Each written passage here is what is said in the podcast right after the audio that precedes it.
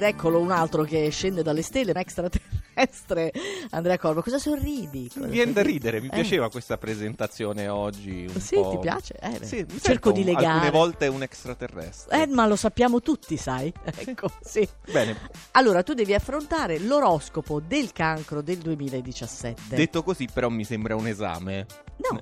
Eh, prego, si accomodi. Oggi risponderà sul cancro. È che io ti seguo no, con attenzione. Non ho studiato, non eh. ho studiato. Invece no, sono preparatissimo. Voglio anche vedere. perché c'è la mia consulente astrologica, cioè Mavi, che mi ha preparato benissimo. Abbiamo fatto anche un excursus proprio sul cancro, sulla posizione astrologica. Insomma, ho studiato tantissimo. E tu hai capito tutto. Allora, il cancro è il segno del passato dei ricordi, sì. della famiglia. Bravo. E fino a qui ci siamo, lo sappiamo tutti.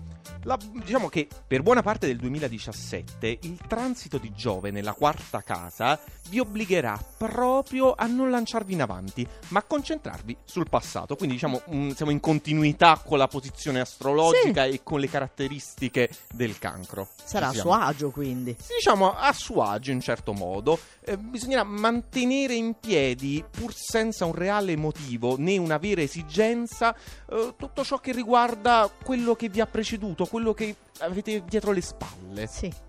Sarete in grado quindi di sistemare le pendenze decidendo definitivamente cosa fare, se abbandonare una strada, continuarla o imboccarne un'altra ex novo. Contemporaneamente vi troverete sempre più presi da una routine quotidiana intensa e intensiva, con ritmi frenetici che non consentiranno di indulgere in sogni, fantasticherie e rimpianti. Da fine dicembre, inoltre, Saturno inizierà la sua opposizione dal Capricorno, un passaggio importante di maturazione. Nuove scelte all'orizzonte in campo sentimentale e non, e qui sto anticipando, ma poi comunque nella seconda parte andiamo a vedere in dettaglio cosa aspetta per il cancro, l'amore, il lavoro, la salute. Per ora posso dirti poca pesantezza però.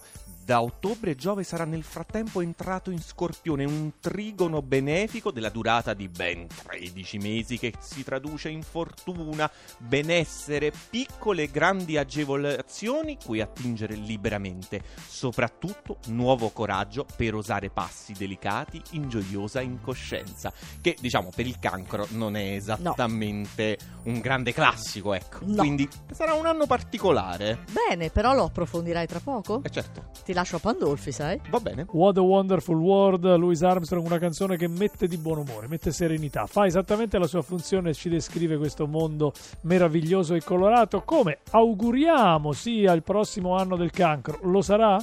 Lo sarà, eh, dipende dai punti di vista. Per esempio, prendiamo quello che interessa un po' a tutti, l'amore. Vediamo un po' nel 2017 cosa attende il cancro in amore. Inizialmente dovrete affrontare una serie di problematiche e quindi qui sembra nulla di buono. La necessità di decidere se proseguire o meno una relazione che magari tenete in piedi solo per la vostra tendenza a non chiudere mai i conti con il passato e questo l'abbiamo visto, l'abbiamo già approfondito anche nella prima parte. Contemporaneamente, specie in primavera, la presenza di Venere in Ariete. Voi sapete che la Venere in Ariete porta qualche piccolo piccolo problemino per il cancro, comunque vi impedirà infatti di concentrarvi sul privato perché sarete pressati da mille urgenze professionali.